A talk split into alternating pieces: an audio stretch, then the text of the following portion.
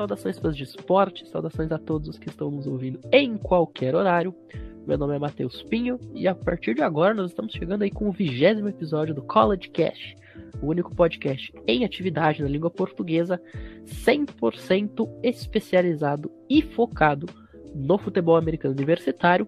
Hoje, 5 de outubro, para falar um pouquinho sobre aí essa nova rodada, rodada 6, semana 6 do College Football e repercutir, claro, tudo aquilo que aconteceu na semana 5, porque essa semana 6 tem dois jogos absolutamente maravilhosos. A rivalidade do Rio Vermelho, tão tradicional entre Oklahoma Sooners e Texas Longhorns, além do jogo entre dois times top 4 do país, Penn State e Iowa, se enfrentando neste sábado.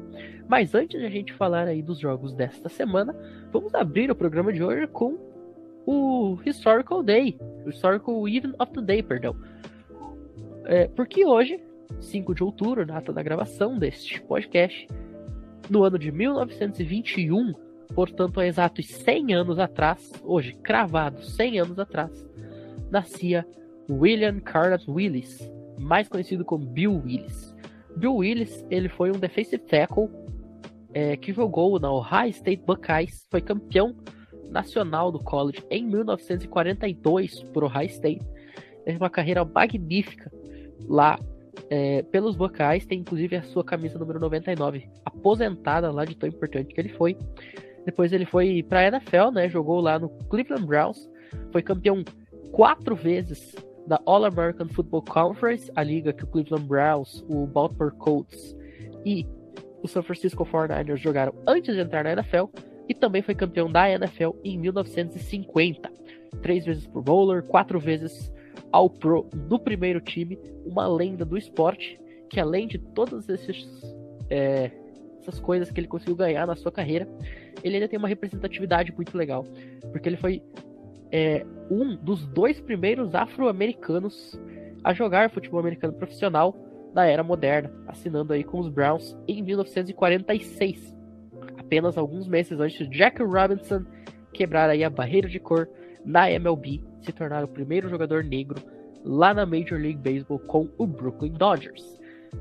Já que a gente está é, falando sobre jogadores históricos aí, vou começar a apresentar também minha mesa, não menos histórica. Bruno Oliveira, Lucas Pinhatti, saudações, muitíssimo boa noite. Saudações, Matheus Pinho, saudações ouvintes do College Cast, saudação Bruno. Saudações a todos aí. E já vamos partir aqui para o review dos jogos, né? Começando aqui com Arkansas e Georgia aí pela semana 5, que a gente tinha alguma esperança em Arkansas jogando em Georgia contra Georgia. Só que eu não botei o mínimo de esperança e eu falei que Georgia ganharia por mais de 20 pontos e foi o que aconteceu. 37 a 0 sem muitas surpresas. Porém, a Arkansas conseguiu mostrar que é um time bom, que perder para Georgia é normal, já que Georgia é um time é, deveria ser o número um do ranking na minha opinião e é, conseguiu até expor algumas coisas ali, forçar field goals a parte da defesa. Então, o Arkansas, apesar de ter sido derrotada pelo, pelo, pelo, time mais forte do college football, ainda tá de parabéns e, e, ainda é um time que merece estar ali no ranking número 13 nesse momento. Tá de parabéns. Muito bem. Você comentou aí sobre Arkansas e Georgia. Outro time é, aí que também venceu foi Texas. Texas estava fora do ranking, é, e foi enfrentar TCU lá em, em Fort, Fort Rock, Texas, né? É, lá na casa do Texas Christian. O jogo não começou muito bem para os Longhorns, não. Tiveram aí o kickoff sendo retornado até a sua própria linha de 15 jardas, já tiram aí uma desvantagem de 7 a 0 antes mesmo de conseguir tocar na bola, mas depois conseguiu se recuperar, venceram por 32 a 27. Destaque aí mais uma vez para outra atuação glamurosa do running back Bijan Robinson, que correu aí para 216 jardas, teve dois touchdowns, uma atuação maravilhosa do running back que surge aí muito forte na disputa do Heisman Trophy. Agora, Piatti, a nossa Wisconsin, Jesus, hein?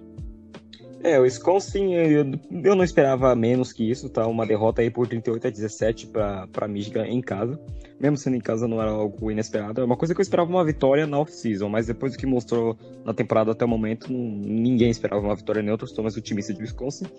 E é, é, muita, é muita fraqueza da, da linha ofensiva, é muita fraqueza tanto correndo quanto bloqueando para o passe. O Graham sofreu muito e, e cometeu as falhas dele também. Depois entrou o Chase Wolf, que é o QB reserva, que não é nada de bom também. O jogo terrestre não conseguiu entrar porque o L falhou muito.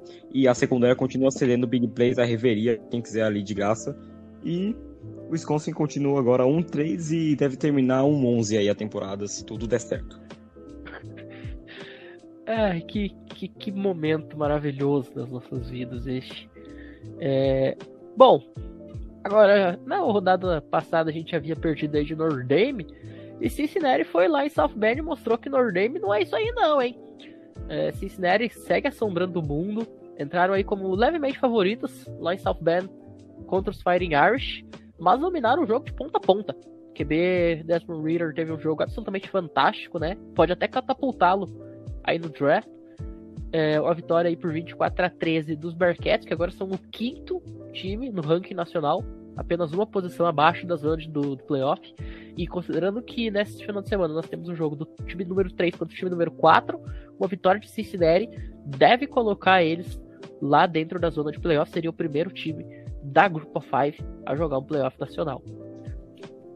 É, e agora falando de um jogo que eu esperava muito, e foi o que eu esperava, jogaço entre Louisville e Wake Forest, que eu coloquei vitória de Wake Forest, mas uma vitória de Louisville não seria nada imprevisível, não seria nada de surpresa, e Louisville quase vence o jogo, um jogo parelho, bom jogo de ambos os quarterbacks, o Hardman por, por Wake Forest e o Malik Cunningham por, por Louisville, jogo TS de Louisville sendo muito forte, o jogo TS de Wake Forest apoiando também, as duas defesas falhando e jogando bem ao mesmo tempo, teve interceptação por dois lados, teve...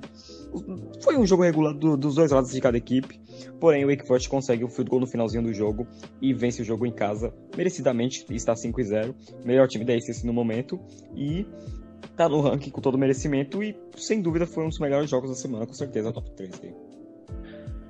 Pra mim, o melhor jogo da semana foi, é esse que eu vou falar agora: Oregon e Stanford. Melhor jogo da rodada. Por quê? Porque os Ducks entraram como muito favoritos. Mas desde o começo da partida, os Cardinals já se mostraram um time muito perigoso, liderando o primeiro tempo de ponta a ponta, né?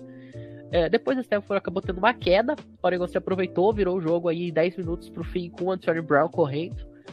Mas, meus amigos, minhas amigas, Stanford tem Tanner McKee, e ele se aproveitando aí de falhas cometidas pela defesa dos Ducks, marchou no campo até a linha de duas jardas. Primeiro pro gol Stanford, as três primeiras tentativas acabaram não dando em nada, mas na quarta pro gol, o pass interference claríssimo tirou o empate das mãos do recebedor. E o McKee recebeu aí um novo snap já com o cronômetro zerado. A recepção acontece, o jogo foi pro overtime, onde o Stanford conseguiu o upset 31 a 24 aos olhos de um brasileiro que levou bandeira e tudo. Os jogadores de Stanford saíram correndo como se não houvesse amanhã. Um negócio absolutamente formidável. Parabéns pro, pro Tanner McKee, nosso QB 5% brasileiro. Parabéns para ele, estou orgulhoso e fico muito feliz por ele. Parabéns a Stanford por conseguir bater o número o então número 3 do país. Falando agora de Alabama e Ole Miss, todo mundo já esperava uma vitória de Alabama, né? Que surpresa. E Alabama vence aí por 42 a 21 Porém, o Ole Miss consegue fazer um bom trabalho. Matt Corral não jogou mal. Foi um jogo bom de Ole Miss, levando em conta que conseguiu fazer metade dos pontos que Alabama fez. Então, cara, perder para Alabama, perder para Georgia, assim como o Arkansas perdeu, não é nada de exagero. Não é algo que pode ser visto como ruim. Você fazer 21 pontos em Alabama é algo até que formidável de bom. Então o Miss tá, tá no caminho certo, o número 17 do ranking, enfrenta agora o número 13 Arkansas nesse final de semana e nós vamos conversar sobre isso em breve, nesse, nesse, nesse episódio. E, cara, o Ole Miss tem, tem time, tem time para brigar pelo top 10 futuramente. E é um time bom, cara. Perder para Alabama é uma coisa normal e Alabama segue sendo o número 1, com seus méritos também, mas ainda acho que Georgia deveria ser o número 1. E Matt Corral segue para mim como principal candidato ao Heisman. Se, o, se fosse hoje a votação do Heisman, Matt Corral levava essa, na minha opinião. Agora, falando de um jogo que não tinha nenhum candidato a Heisman, deu a lógica. Iriela Penn State deu a lógica. É, depois de um jogo incrível aí no ano passado, decidido numa conversão de dois pontos bastante polêmica. Em 2021, Penn State não tomou conhecimento de Indiana, fez logo 24 a 0 sem esforço. E, e Penn State, quem diria, top 3 do ranking nacional. É, e agora falando de Oklahoma State e Baylor, o jogo mais esperado aí da Big 12, um dos mais esperados da semana, né? Por ser o, número, o então número 19 do país e número 21 do país, né? Foi um jogo que atendeu nossas expectativas em questão de ser disputado no, em tema de pontos, já que foi apertado em pontos, só que não foi tão disputado em campo, já que a defesa de Baylor sempre jogou bem contra o ataque de, de Oklahoma State, conseguiu parar o jogo terrestre em momentos certos, conseguiu parar o jogo do quarterback de Oklahoma State, esqueci o nome agora, infelizmente. Mas, cara, que é jogo bom. Foi o Spencer Sanders, o quarterback de Oklahoma State. Cara, um jogo bom, até. Só que, enquanto a defesa de Baylor sempre tirava leite de pedra, o ataque não produzia, não produzia com o quarterback ocorrendo, parecia que não estava com vontade. Só começou a jogar no finalzinho uma coisa ou outra, mas não foi o suficiente. Baylor não consegue a vitória, porém ainda é um time respeitável, está 4 1 enquanto o Oklahoma State está 5 0 com todos os seus merecimentos. Sobe para o número 12 do ranking agora. E é um time muito bom, cara. É um time muito bom ali na Big 12, facilmente um dos melhores da Big 12 ali. E deve brigar por top 10 também se continuar organizado e, e corrigir algumas falhas que aconteceram nesse último jogo. Foi um jogo assim até que bom de se ver em questão de defesa e ataque. Só tem dois times invictos na Big 12, os dois do estado de Oklahoma. É, agora, próximo jogo, eu vou contar com uma ajuda especial aqui, é, porque eu não posso perder essa piada. O próximo jogo é Albert e LSU. The Eye of the Tiger. E no olho do tigre, foi o Tigre amarelo e roxo que começou com tudo, abriu 13-0 a LSU. E foi neste momento que o Bo Nix fez a jogada do fim de semana, meus amigos. Pocket colapsou, ele foi forçado a ir pro Scramble, escapou de não uma, não duas, não três, nem quatro, nem cinco, seis, eu disse seis tentativas de sec, ou de tackle, né, depois de ele ter saído do, do pocket. E depois de 10 segundos com a bola na mão, correndo de um lado para o outro. Ele acha o recebedor lá dentro da endzone, passa de 30 jardas, um negócio absolutamente surreal que fez o Bo Nix. E foi o momento que o jogo mudou. E aí, faltando 3 minutos pro fim da partida, o próprio Bo Nix fez o handoff pro Jaque Hunter entrar na endzone, virar o jogo 24 a 19 pros Tigres de azul e laranja. E lá no momento da luta, in the thrill of the fight, rising up to the challenge of arrival, Auburn bateu no seu companheiro feliz do LSU e LSU amargando uma temporada pior do que a outra depois do título nacional lá com o Joe Burrow. Exatamente. E agora falando aqui de um jogo que eu sempre deixo algum palpite ousado, que vai ter um upset ou coisa do tipo, né?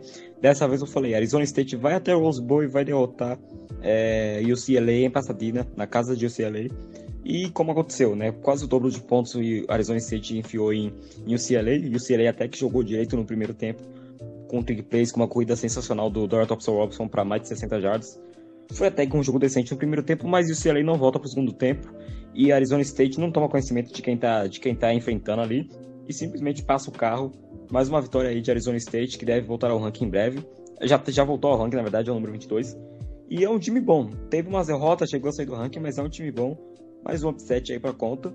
E, e o Celeste, se eu não me engano, dropou do ranking também. É, enfim, jogo bom, 42 23, até que foi disputado no primeiro tempo, só que no segundo tempo foi totalmente Arizona State, que agora tem, tá mostrando sua potência. E meu caro Bruno Oliveira, bem-vindo mais uma vez. Vamos falar aí sobre o outro time da Big 12 que está invicto, já que o Piatti já falou sobre a Oklahoma State Cowboys. Spencer Rattler e companhia levando os Juniors a mais uma temporada sem derrotas até o momento. Muito boa noite, Matheus Pinho. Muito boa noite, Lucas Pinhatti, aos nossos ouvintes. É... Então, cara, mais uma vitória de Oklahoma. Mais uma semana a gente falando que é um time superestimado. E é mais uma semana eles mostrando que, apesar de não ser tudo isso que as pessoas falam, mas eles estão vencendo os jogos, né? Isso é o que é o mais importante. É... Realmente eu acho o Oklahoma um time que não deveria estar naquela posição. Spencer Rattler não é tudo isso para ser. Tem gente que defende ferreamente que é pick 1. Eu não acho. Mas é um time que, apesar de tudo, está conseguindo vencer seus jogos. É, só que são atuações não são convincentes, né? Mais um jogo. Kansas State é um time que figurou no ranking semana passada, número 25. É, é um time muito bom. É, só que, tipo, o Oklahoma, por ser o número 6 do país atualmente, né, acho que se não me engano era, era o 5 na semana, deveria ter ganho demais. Teve um jogo que foi decidido numa interceptação do quarterback de Kansas State no fim do jogo, que aquilo selou a, qualquer chance de, de uma reviravolta de Kansas State, ficou perdendo por é, 17 pontos, conseguiu recuperar, acabou perdendo 37 a 31, mas um, fez um jogo equilibrado contra o Oklahoma, que mostra que tem uma defesa questionável, um ataque que engrena às vezes, às vezes só no tranco mesmo, e agora vai pegar Texas na semana que vem, que a gente vai falar é, daqui a pouquinho. E é um jogo que é mais um jogo que Oklahoma é favorito, mas você não, não coloca a mão no fogo para essa equipe, né? Porém, venceram mais um jogo, estão 5-0 com merecimento e estão número 6 no ranking. É, eu não acho que tá com esse merecimento de ter seu número 6 de estar invicto depois daquele jogo com a Virgínia. É um time superestimado, mas é um time que tem o seu devido talento. Bom, falando agora aqui de, de Mississippi State Texas A&M, que foi um jogo que eu não fizemos a preview aqui, porém era um jogo até que esperado uma, uma vitória de Mississippi State, já que Texas A&M vem entregando alguns jogos, não tá bem de quarterback, só que eu acho incrível como que mesmo com o Jeff Calzara não conseguindo jogar direito, você vê que ele, o jogo dele não foi péssimo, mas não conseguindo jogar direito, ele cons...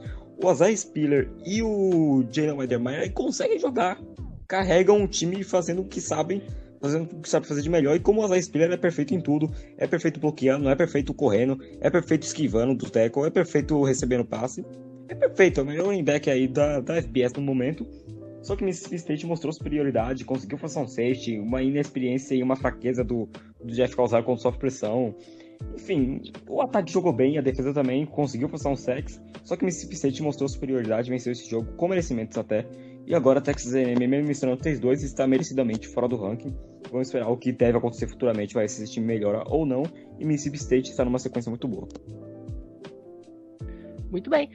Bruno, enquanto isso, os Gators, olha, deram uma paçocada daquelas lá em Kentucky. Kentucky agora entrou no ranking, entrou bonito no ranking, né? Top 16, se não me engano.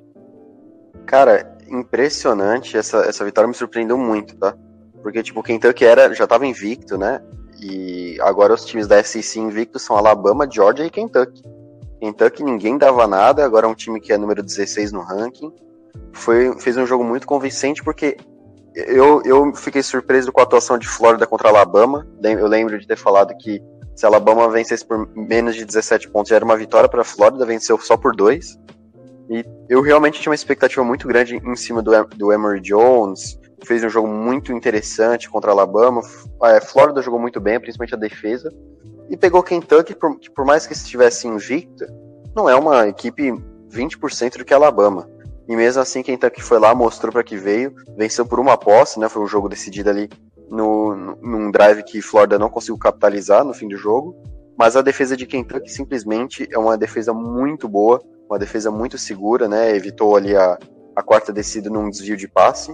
E, cara, Kentucky tá aí, né? Um time interessante. Essa temporada tem uma estatística. Se não tivesse 100% correta, é praticamente isso. Essa é a temporada com mais upsets de times é, ranqueados, né? Mais derrotas de times ranqueados até essa semana na história. São 34 derrotas para times ranqueados.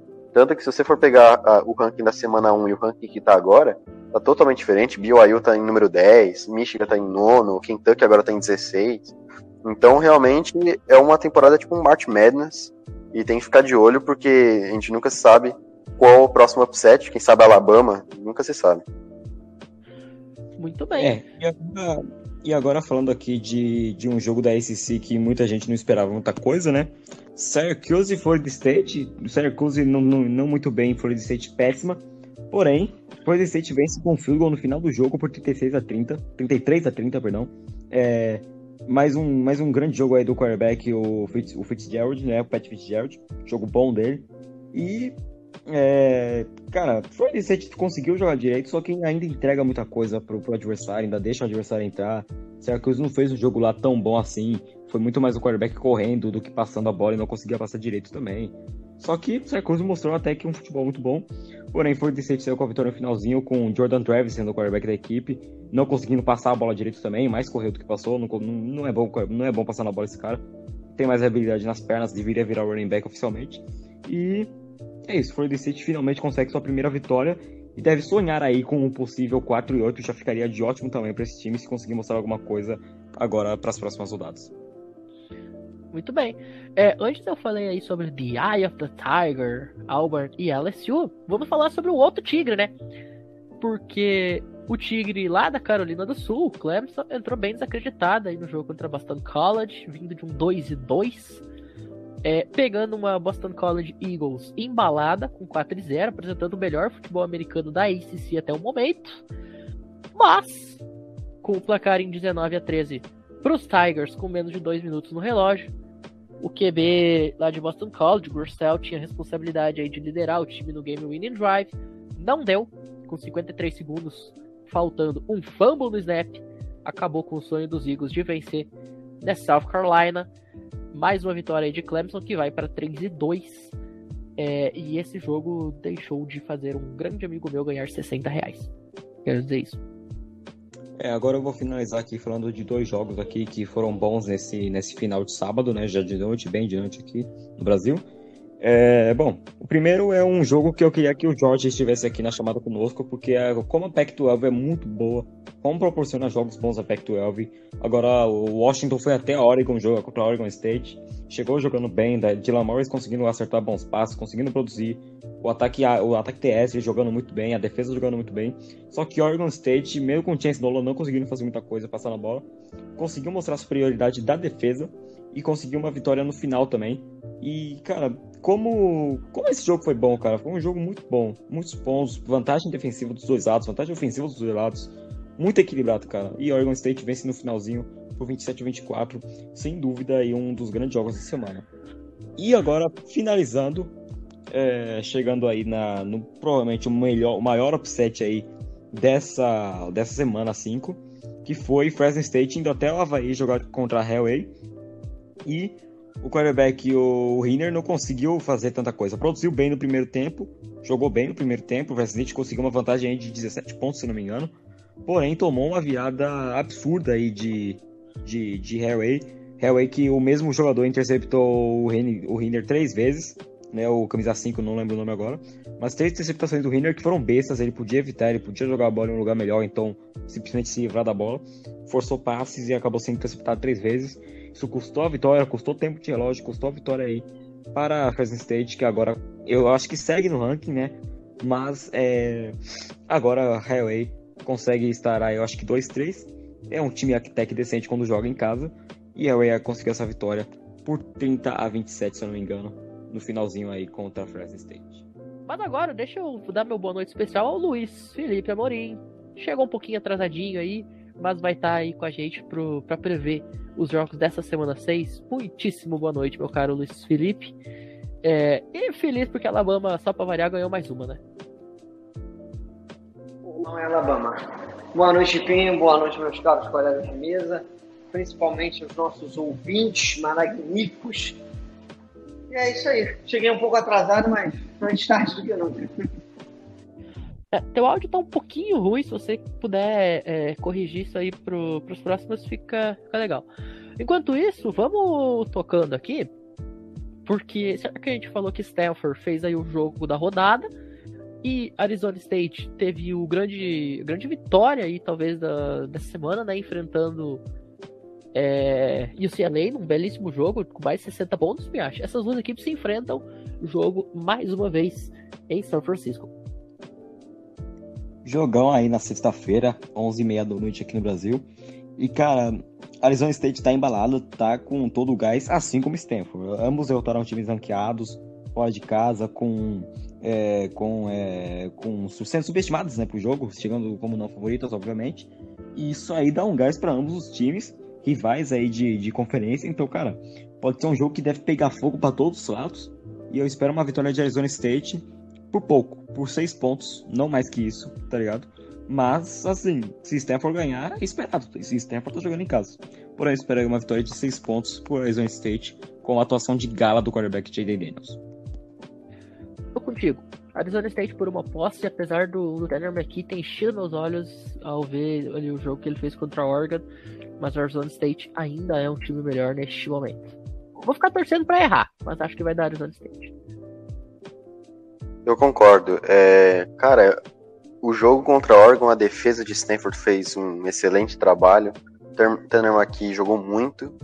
E, cara, eu não digo que Stanford deveria estar ranqueada, então eu não acho esse ponto. Mas eu fiquei um pouco surpreso que não recebeu nenhum voto para ranking no AP Poll. E eu acho que merecia, porque conseguiu vencer USC enquanto a equipe estava ranqueada, conseguiu vencer Oregon, número 3 do país, e fez um jogo muito sólido contra o UCLA, são os jogos que eu lembro agora de cabeça. Pô, merecia um, um voto no, no, pro ranking e não teve. Eu acho que isso é um dos grandes erros do ranking até agora nessa semana, na semana 5. Semana 6, perdão. Mas assim, eu vejo esse jogo aqui contra a Arizona State, Arizona State um pouco melhor, vem embalado com essa vitória contra a UCLA. E eu acho que também vence por uma posse, mas como o Piatti falou, uma vitória de Stanford jogando em casa não seria nenhum tipo de surpresa. Luiz?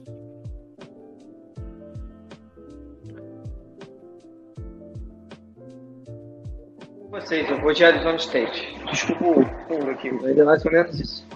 Temos que acrescentar nesse jogo, não. Muito bem. Mesa unânime, portanto, aí Arizona State e Stanford. E agora a gente vai para outro jogo que a gente já comentou aqui meio por alto, né?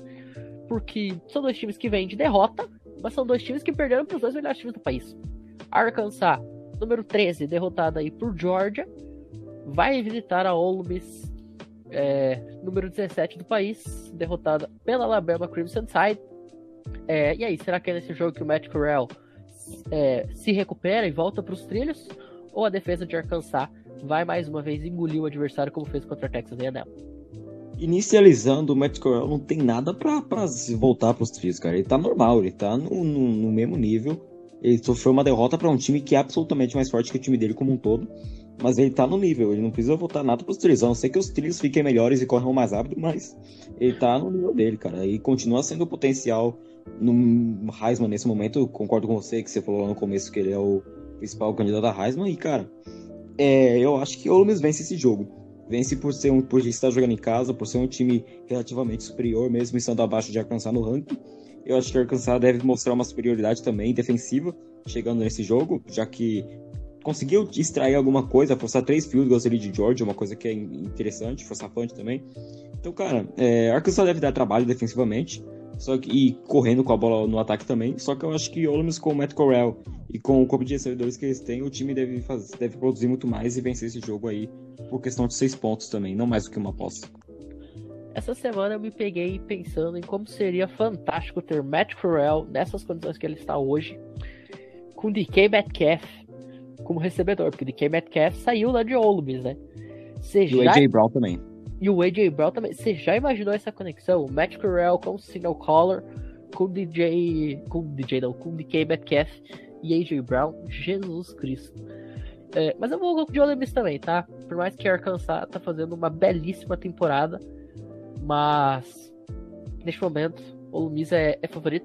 Para mim, o Ole Miss é o, é o, terceiro time da, da SEC. Tá? É, Flórida tá muito inconstante, tanto é que perdeu é, a gente não, não, vê aí grandes sinais de que outros times possam incomodar. Texas A&M no passado teve uma temporada fantástica e esse ano tá perdendo a rodo. Não, Texas A&M só entra na briga para ser o número 3 dessa conferência se, se o Zé Calzar virar um Peyton Manning de um dia pro outro, só. É, o time do próprio Peyton Manning, que é Tennessee, não é um time que presta desde o ano 2000, então, olha, o Ole Miss nesse momento é a terceira força da conferência. O que, se você considerar que as duas primeiras forças são também as duas primeiras forças do país, é maravilhoso. Eu vou de Ole Miss aí. Eu vou ser até mais o. Vou, vou nessa tua linha. Pra mim vai ser 3, 4 pontos. Não chega nem a 6. Eu acompanho os relatores em gênero, número e grau. E para mim o que o Piatti falou é perfeito. O Matt Corral, ele nunca saiu dos trilhos. É que, tipo, você jogar com a defesa de Alabama ou Georgia, é praticamente injusto, pô. E coincidentemente, essas duas equipes enfrentaram cada uma das que eu falei, né? A Arkansas não conseguiu pontuar contra a defesa absurda de Georgia, para mim a melhor do país. E o Misco ainda conseguiu fazer 21 pontos, se não me engano, foi 42-21. Então, ainda conseguiu fazer três touchdowns na defesa de Alabama, que é muito difícil. E assim, cara, o Matt Corral, é, para mim, é o candidato ao Heisman, o primeiro quarterback a sair no draft em 2022. Era um cara que é, pouca gente falava assim, bem dele, assim, tinha os defensores, mas ele realmente tá dando um, um, um plus a mais esse ano. E contra a Arkansas, cara, eu vejo a Arkansas uma boa equipe, todo mundo sabe aqui que eu já venho defendendo há umas semanas contra Texas, contra Texas A&M, mas assim, eu acho que o time conseguiu chegar no seu limite, conseguiu chegar no número 8 do país, não acho que não consegue mais do que isso, fez uma é, foram jogos muito interessantes que fizeram, mas agora pegou Georgia com um adversário difícil, como você falou, é, o Miss é a terceira força, e eu acho que o Miss consegue vencer por 10 pontos. É, Arkansas, que eu acho que vai sofrer um pouco no ataque. É, só um pouquinho, deixa só eu parar uh, aqui, porque eu tenho um recado sensacional para dar. Eu tô até emocionado de falar isso. É, cara, quem, quem é lá do, do College Football Brasil, é quem tá no, lá no grupo, quem, quem participa do All Sports, enfim, de diversas redes sociais, quem acompanha beisebol, tá acompanhando a luta do, do Guto, o Augusto, é, lá do Lambeau Leapers Brasil, é, lá do Yankees Brasil, contra o coronavírus. Ele está entubado já há várias semanas. É, e a questão de 10 minutos atrás saiu uma notícia lá no Twitter do Lambeau Leapers Brasil, dizendo assim, abre aspas, não sabemos nem como falar isso, mas aí vai. Guto acordou depois de 28 dias. Tiraram a sedação do Augusto hoje para avaliar a questão dos movimentos. Está tudo ok. Respondeu a todos os estímulos é, e amanhã é, ele, eles vão tentar desentubar o, o Guto. Dependendo da reação aí, é, os médicos vão, vão avaliar as situações que e os procedimentos que podem fazer daqui para frente. Ascar, depois de basicamente um mês, o Augusto conseguiu acordar e pode estar tá saindo aí do, dos tubos. É, então eu, eu, eu, tive que parar a gravação aqui pra gente falar isso. Cara, eu, eu tô emocionado, sinceramente. Não, digno de palmas isso, parabéns. Isso eu, não, é, não, é, não é todo dia que acontece uma superação dessa, então realmente até eu tô emocionado, parabéns. O fim me deixou todo arrepiado com essa notícia, né? Fiquei feliz. Finalmente, alguém conseguindo vencer essa batalha contra o coronavírus, que vem dizimando muita gente, quebrando, acabando com muitas famílias. Fico feliz. E eu, eu, eu, conhe... eu tive tenho o prazer aí de conhecer o, o Guto, né? A gente participou de alguns grupos junto e tal. Então, cara, isso aqui realmente me pegou de surpresa e é a melhor notícia que eu podia ter recebido hoje. É, mas, dando continuidade aqui então, é, Bruno, tem um ponto? Não, eu só queria falar que eu tinha visto essa notícia, né? E não só o coronavírus também, né? Como qualquer tipo de doença, câncer, qualquer doença que realmente destrói famílias, é muito bonito ver a, força de, de tantas pessoas de superar qualquer adversidade, né? O Guto é um, mais um exemplo disso. 28 dias não é qualquer pessoa que consegue. Então, eu queria dar um parabéns a, a quem luta todo dia para curar essas pessoas e quem está do lado dessas pessoas é, de família, amigos e dão força todos os dias para superar qualquer tipo de adversidade. E é muito bonito também, estou muito feliz com essa notícia, que tanta gente que sofreu com isso e está podendo ter uma segunda chance é uma coisa maravilhosa. Luiz, seu palpite aí para alcançar o Lemis. Fui contra vocês, eu acho que. Eu vou contra. Eu acho que alcançar pode dar um trabalho. Óbvio. O favorito é o Messi, não vou mentir. Fez um excelente jogo contra a gente fez o que pôde, mas os 21 pontos, assim, foram basicamente no segundo tempo, a maior parte anotada, acho que dois touchdowns, se eu não me engano, me corrigir se eu estiver errado. A defesa de Alabama já estava cansada, já estava entrando na rotação. Então eu acho que se alcançar, continuar crescendo mais um pouco, não sei se chegou ao teto, igual o Bruno falou. Acho que isso é durante a temporada, a gente tem que ver isso. Já está se caminhando bem, mas. E o jogo corrido entrar, eu acho que vai, que vai conseguir administrar o jogo na parte ofensiva, gastar tempo com a bola, cansando a defesa do adversário e ainda descansando a defesa, eu acho que tem como parar. Eu botaria uma diferença de três pontos. Uma posse, de três a um TD para alcançar. Muito bem.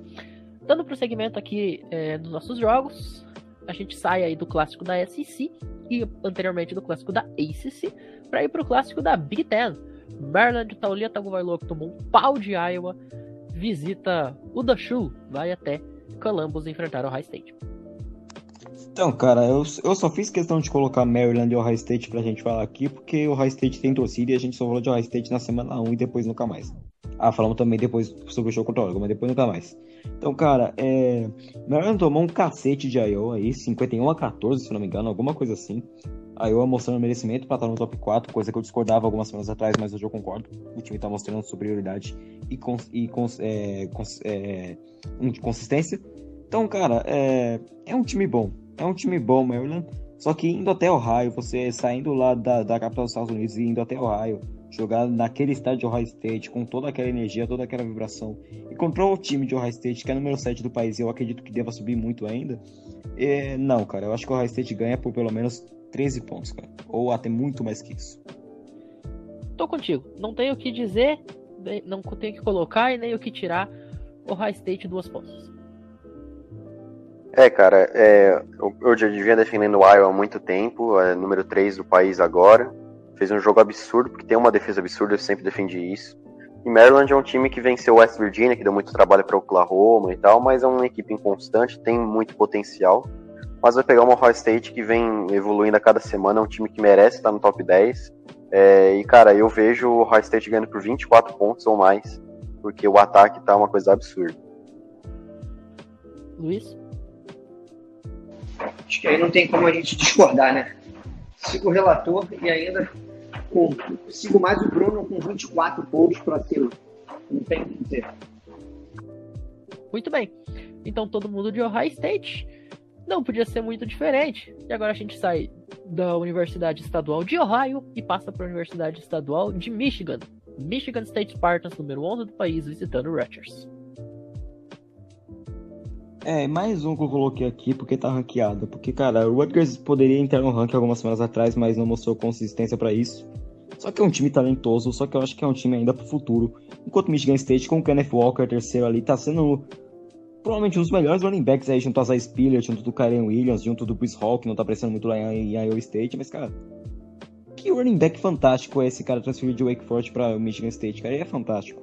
Ele carrega esse time, ele deve carregar para mais uma vitória de pelo menos 20 pontos aí de Michigan State, pouco menos talvez, vai uma vitória de 16 pontos ou 13 de Michigan State sobre o Rutgers, pelo jogo ser em Michigan, é, não é nada descartável esses 20 pontos que eu cheguei a falar de início. Mas é isso, vitória de Michigan por muito. É, o jogo na verdade é em New Jersey, né? Não é em Michigan. Mas ainda assim, eu acho que Michigan State vence tá, por, por umas três pontos, do mesmo jeito. Eu li errado, eu li errado. Pelo jogo ser em New Jersey, então é 13 pontos pra Michigan State. Mas se sair 20, não é nenhuma surpresa também. É, pra mim vai ser, vai ser três postas, cara. Mesmo, mesmo sendo em New Jersey. É, e o Kenneth Walker, cara, que temporada absolutamente maravilhosa do Kenneth Walker. É, e tá me ajudando muito no Fantasy, então muito obrigado, Kenneth Walker. É, tipo, eu sou um pouco. Esse jogo vai ser um pouco mais conservador, né? Os Rutgers é, me decepcionaram um pouco. Eles começaram uma temporada invicto, tava 3-0. Perderam para Michigan, mas por 20 a 13, foi um jogo muito próximo. E aí eu realmente achei que, tipo, pô, contra o High State, pode fazer um jogo de perder de menos de 17 pontos. Um jogo parelho até certo ponto, e não foi. No primeiro tempo tava 45 a 6 para o High State. Então isso me decepcionou muito. Mas mesmo assim, eu acho que a defesa dos Rutgers tem um, um, potencial contra o jogo corrido, né? Tanto que Michigan, que é o principal time do país, só conseguiu vencer de 20 a 13. Mas eu acho que vai dar Michigan State pelo fato de estar jogando muito. O Kenny Walker, the third, é, nossa, ele é um dos melhores running backs do país. Então eu acho que Michigan State vence por 10, de 10 a 13 pontos, não mais do que isso. Muito bem. É, e, gente, eu, eu ainda tô assim meio embargado por conta da questão do, do Guto, tá? E acabaram de me lembrar de uma coisa incrível aqui no, no grupo. Porque o Guto, que é um fã é, incondicional do New York Yankees, acordou exatamente no momento em que o Yankees está fazendo seu jogo de pós-temporada contra o Boston Red Sox. É, essa é a magia do esporte, cara. É, Luiz, só seu palpite. Eu vou seguir todo mundo aqui. Uma enorme surpresa muito boa de Michigan State. Eu acho que sim, o Rutgers pode dar um pouco de trabalhinho, entre aspas, mas fico com duas ou mais tardar três postes de bola, bolas para três postes de bola para Michigan State. Perfeito. É, agora a gente volta para ACC para falar de Florida State Seminoles que finalmente ganhou um jogo. Alô, torcida dos Seminoles, acabou o sofrimento, pelo menos por enquanto. Finalmente ganharam um jogo e Florida State agora vai enfrentar a North Carolina Tar Heels.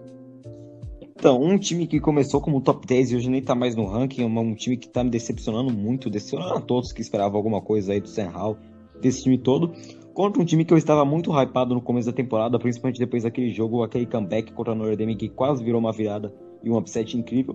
Porém, é, Florida State e North Carolina vêm muito mal, não estão no ranking e nem devem entrar tão cedo. Então, por pelos dois times estarem maus, em mau momento, deve ser um jogo disputado de ruim. Porém, eu acho que North Carolina, por estar jogando em casa, deve vencer esse jogo por questão de 10 pontos com o Hall tentando voltar aos trilhos e mostrar que ele ainda pode ser uma escolha de primeira rodada, coisa que eu ainda estou desconfiando, porque essa temporada não está dizendo muita coisa, e uma temporada é o suficiente para dizer sobre um jogador em um draft. Eu vou te falar que para mim, nesse momento, só tem um quarterback no, na, na, no college inteiro que merece ser primeira rodada, no nome dele é Matt Corral. Mas eu tô contigo, vou de North Carolina e Heels também. É, eu concordo com o Pin até certo ponto. É, eu, eu, concordo que North Carolina e Florida State são duas das maiores decepções da temporada. principalmente North Carolina, que era top 10 do ranking e fez jogos sofríveis e não, não merece estar no ranking. Porém, eu não acho que vai ser um jogo equilibrado de ruim, porque eu vi alguns jogos de North Carolina, principalmente contra a Virginia, e o ataque tava bombando, cara. Fez mais de 50, 56, se não me engano, foi 56 a 39, algo do tipo, contra a Virginia. E a defesa é ruim, mas o ataque ainda mostrou é, sinais de ser bom. Então eu acho que Florida State vai perder por uns é, 14 a 17 pontos. Eu vejo North Carolina com um ataque decente, eu acho que o Sam Howell é uma decepção até certo ponto. Eu acho que ele não, não, não merece a primeira rodada, mas uma segunda rodada ainda é válido. Só que depende, né, do desespero de, dos times por quarterback, e isso a gente vai ver mais perto do draft, mas para esse jogo agora eu vejo North Carolina favorito, principalmente jogando em casa. Luiz, para fechar. Não tem muito o que falar desse jogo, não. Então, vou seguir vocês pro North Carolina para jogando em casa, pra ser sincero. Perfeito. E agora a gente volta pra SEC, você vai ver que a gente tá falando basicamente só de clássicos aqui. Essa rodada tem muitos jogos dentro de, das conferências. o time número 2 do país, Georgia, vai receber Auburn é, embalado aí de uma vitória contra LSU. É, é, cara, é Georgia por 20 pontos. O Auburn tá jogando muito bem, o jogo é em Auburn, só vou corrigir. Mas, cara, Georgia tá jogando muito bem, melhor tá até. Só que Auburn talvez ofereça resistência. Se Arkansas ofereceu, Auburn também deve oferecer, só que no lado ofensivo. Só que a defesa de Georgia é incrivelmente muito forte. Só que então, cara, questão de 20 pontos ou até muito mais aí pra Georgia, que para mim é o número 1 um do país. É, eu vou ser um pouquinho menos ousado que você, também vou de, de Georgia, mas 10, 12, 13 pontinhos aí, acho que tá, tá de bom tamanho, até porque o Bo Nix, depois de 275 anos, lembrou que ele é um jogador de futebol americano. É, não, eu, eu, eu, concordo com o Pinhatti, cara. O, é que eu falei, a defesa de Georgia é a melhor do país, é uma disparada. Eu, dos 11 titulares, eu acho que, sei lá, 8 tem capacidade de ser first round do draft, dependendo da classe. Assim, a defesa de Georgia é uma coisa absurda. O ataque é, tem os seus, suas deficiências, mas é um ataque que ainda consegue levar o time para frente tem boas peças. O George Pickens, que é o principal wide receiver, tá fora, né? Desde o começo da temporada. Quando ele voltar, vai ser um absurdo. E Auburn é uma, uma equipe que é muito inconstante, cara. Enfrentou uma boa equipe de Penn State, tinha capacidade para vencer, mas não venceu. LSU, que é uma equipe não tão forte, é, teve muita dificuldade. Se eu não me engano, foi contra George, é, George State, se não estou enganado. E também teve um jogo muito sofrível. Então é uma equipe que eu não consigo confiar e eu não consigo ver perdendo de menos de 20 pontos para Georgia. Luiz? Apesar de Auburn ter tido uma jogada brilhante, fenomenal, foi até palco de vários vídeos no Instagram, no Twitter, para quem segue páginas de college, internacionais, não quanto nacionais. A LSU não é LSU, né? Já tem um tempinho já tá nessa entre safra aí. Então eu acho que, como todo mundo aqui, Georgia tem a melhor defesa do país. Vai ganhar por muito. Bem tranquila. Perfeito. É, até agora a gente está sendo unânime em quase todos, né? Que é bem, bem legal. É, agora a gente passa então. Que a gente falou aí de trocentos e noventa jogos dentro da conferência, a gente passa para um que não é. Boise State BYU, pelo menos ainda não, né? São dois times aí que podem entrar na Big 12 aí nos próximos anos. Mas neste momento, Boise State e BYU ainda não é um jogo intraconferência, mas BYU numa ascendente maravilhosa e Boise State longe de ser aquela Boise State que assombrava o mundo nos anos 2000. Então, eu coloquei esse jogo pra gente falar porque BYU entrando no top 10 é um time que mostra talento, já que entrou no ano passado também no top 10. Enquanto o Boise State é um time muito regular, só que muito limitado também. Então não dá para falar muita coisa. O time tá 2-3 na temporada, enquanto o BYU está invicta. Então, cara, eu acho que o BYU vence por questão de uns 14 pontos. Só que olho no Hank Buckmeyer, quarterback número 19 aí, de Boise State, que é um cara que eu gosto de jogar. Ele tem uma precisão no braço, ele tem uma questão de leitura até que boa. Precisa evoluir, precisa, mas é um quarterback já decente aí para Boise State. E eu acho que é isso aí. BYU ganha por dois touchdowns e extra pontos convertidos. E só corrigindo aqui que BYU já é time da Big 12 a partir de 2023 e que Boise State a gente tem que ver qual que pode ser o futuro desse time. Mas se eu entrasse a Power 5, não seria exagero pra mim, não. É um time É, eu falei isso exatamente porque a gente não sabe de, de Boise State, né? Porque eles têm o convite, mas não se decidiram. Por isso que eu falei que pode ser aí pro, pro próximo. É... Mas, uh, Bruno, você vai de, de BYU também, assim como eu e o Piatti? Cara, eu errei muitas coisas no começo da temporada, mas eu acertei muitas outras. Eu falei que BYU tinha um time muito decente. Se não me engano, foi contra o jogo contra Utah ou contra Arizona State que eu falei isso. Que quando o Zach Wilson foi pro draft, ele foi, que nem o Piatti acabou de falar, né? Que um, uma temporada pode ser defini definitiva para um quarterback. Foi assim com o Joe Burrow e foi assim com o Zach Wilson.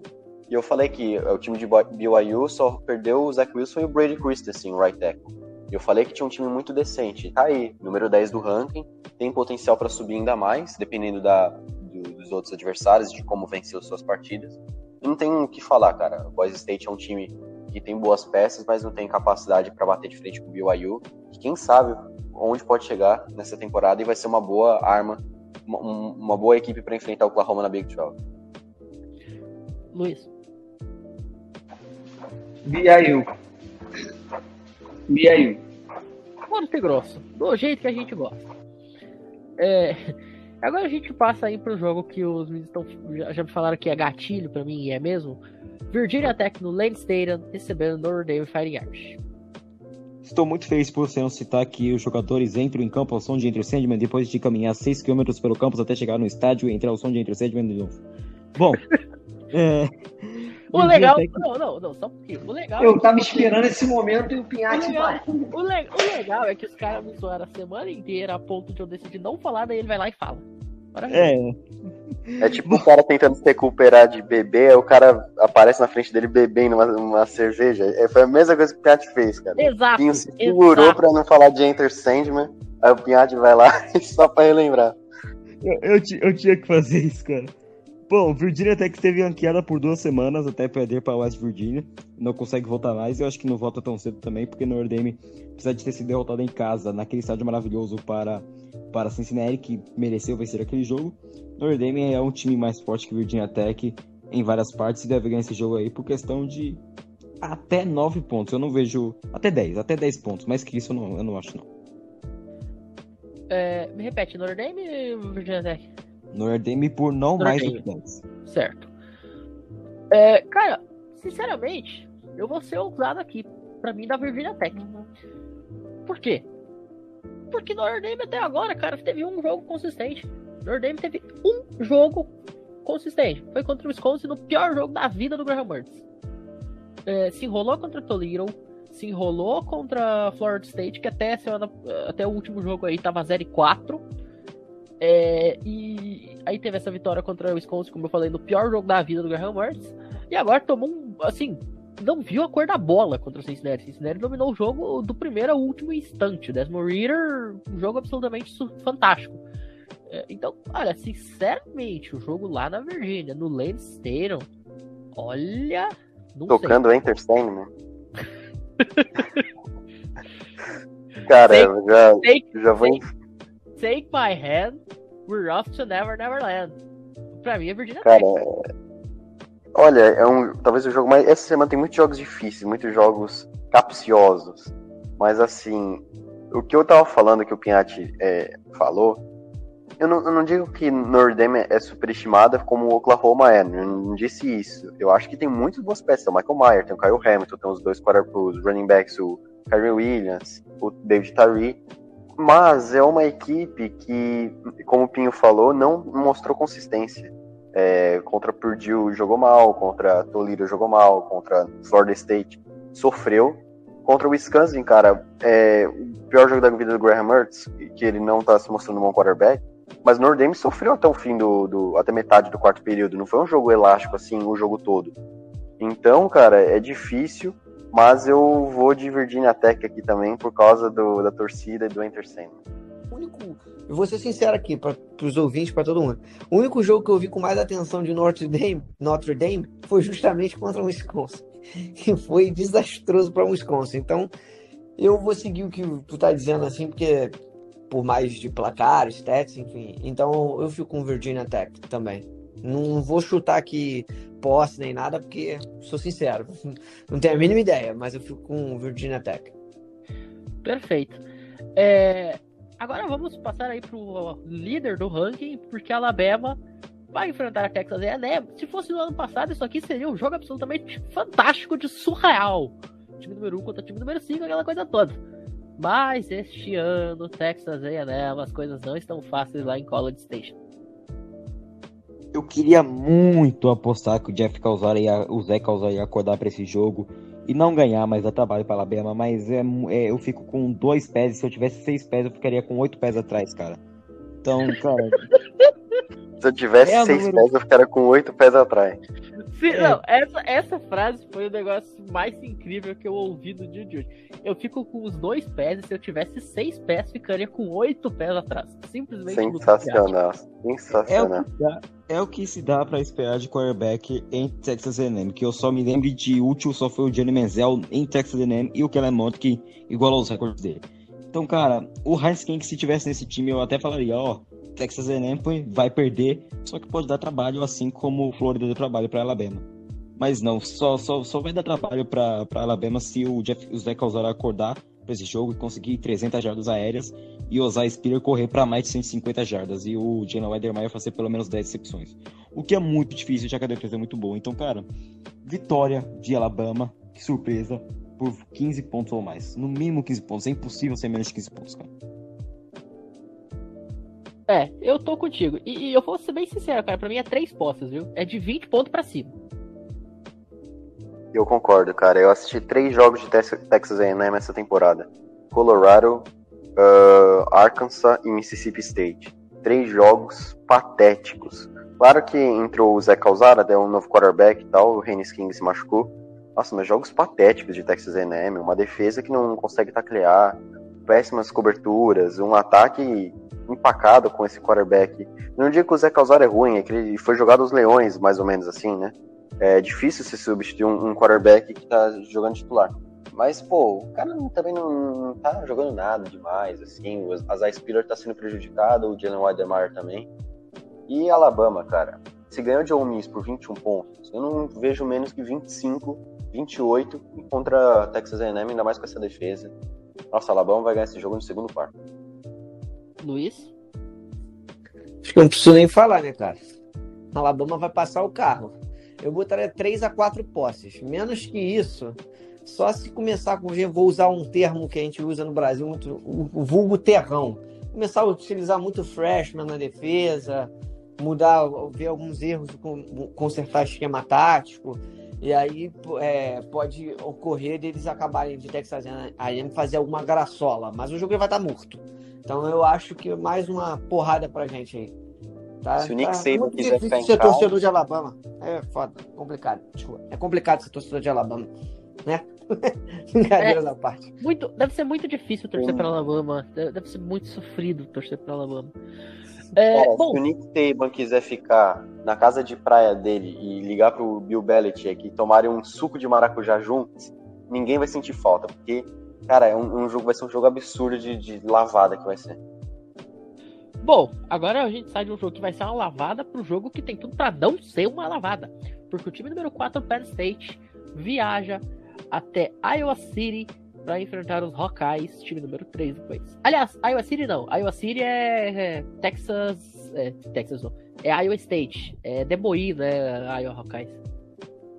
É, eu não tenho certeza disso, mas o que eu tenho certeza é que esse jogo deve ser bom. Deve ser uma vitória de Iowa, tá, cara? Eu colocaria esse jogo como Game of the Week. Eu coloco esse jogo como melhor que o jogo entre Texas e Oklahoma. Mas pela tradição, óbvio que o Game of the Week vai ser o Red River.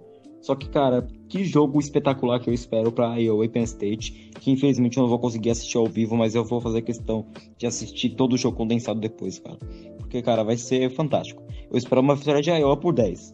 Só que Penn State vai dar trabalho, cara. Penn State vai dar trabalho, vai ser o primeiro time a oferecer uma real resistência ao time de Iowa.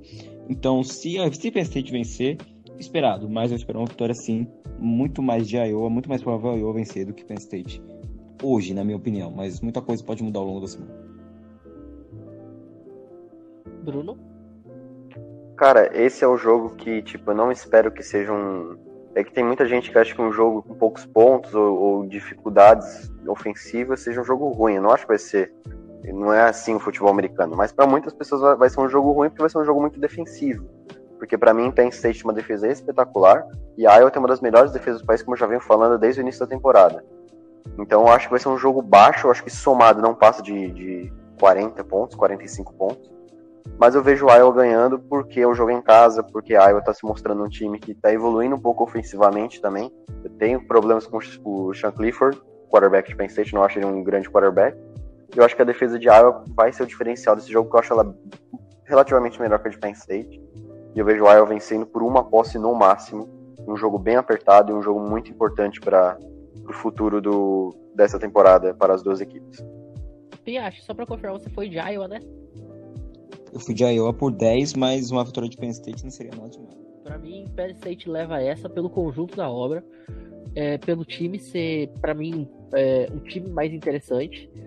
É, Iowa depende muito da sua defesa, como vocês falaram. Eu acho que o ataque de, de Penn State é mais interessante do que o ataque de, de Iowa.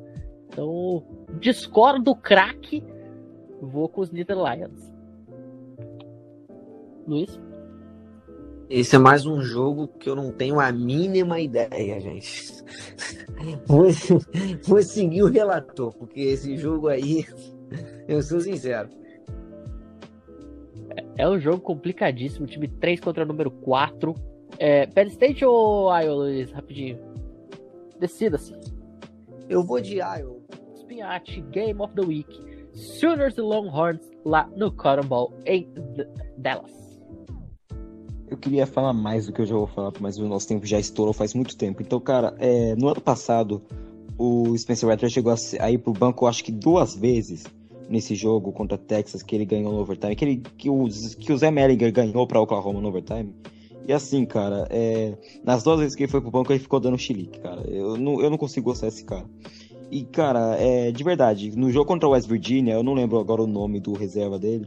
No jogo contra o West Virginia, a torcida de Oklahoma ficou pedindo o reserva do, do Spencer Rattler, cara. E agora isso vai acontecer. Porque a, de, a defesa texana vai dar um hello nesse cara que ele vai ele, ele, vai sucumbir, cara. Ele vai sofrer alguns sex ali que vai afetar o psicológico dele. Porque ele não sabe lidar com nada que, que não agrade ele. Então, não, não, não, é, não é assim que você joga de QB. Ele tem talento, ele é um quarterback que sabe jogar a bola.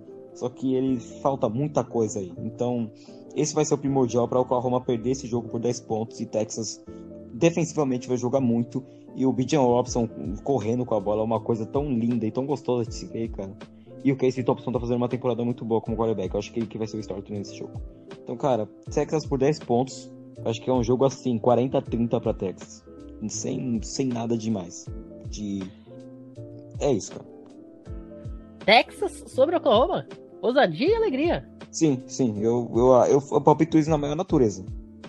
Ousadia e alegria do Fiat. Agora, sinceramente, eu estou tentado a concordar com você. Eu não vou concordar com você, porque o Oklahoma tem um time muito mais interessante, na minha opinião. Agora, eu vou estar. Eu vou usar aquela frase que eu sempre uso. Vou torcer para eu errar. Porque se o Bijan Robinson acordar dizendo hoje eu vou meter 300 jardas e 4 touchdowns, ele vai lá e faz.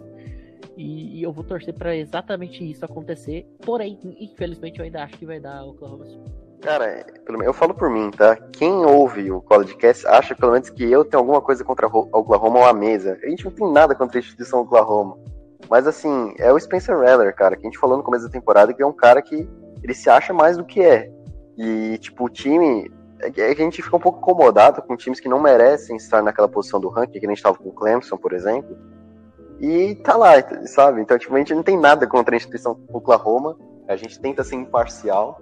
Mas, assim, é, eu vejo Texas como um time muito inconstante. Essa vitória contra a TCU me surpreendeu. Eu assisti o jogo, foi um jogo que o Bijan Robson venceu essa partida. É, eu esqueci o nome do quarterback de Texas que jogou, não foi o Hudson Card, esqueci agora de cabeça. Mas foi um jogo que também foi, foi bem é, é, desenvolvido por Texas. E eu acho que talvez Texas seja a melhor, a melhor chance do que a gente estava falando. O time que falta um pouquinho, foi o que eu falei com o Notre Dame. Tolírio falta um pouquinho, Purdue falta um pouquinho, Cincinnati foi lá e acabou. Oklahoma mesma coisa, Kansas State falta um pouquinho, é... West Virginia faltou muito pouco. Quem sabe Texas consiga fazer isso. Bom, a gente encerra então o programa de hoje aí, um pouquinho atrasadinho, um pouquinho passando do ponto. Fight Star do, do, do Oklahoma Sooners. Para todo mundo, uma excelente noite e até a próxima. Thank you.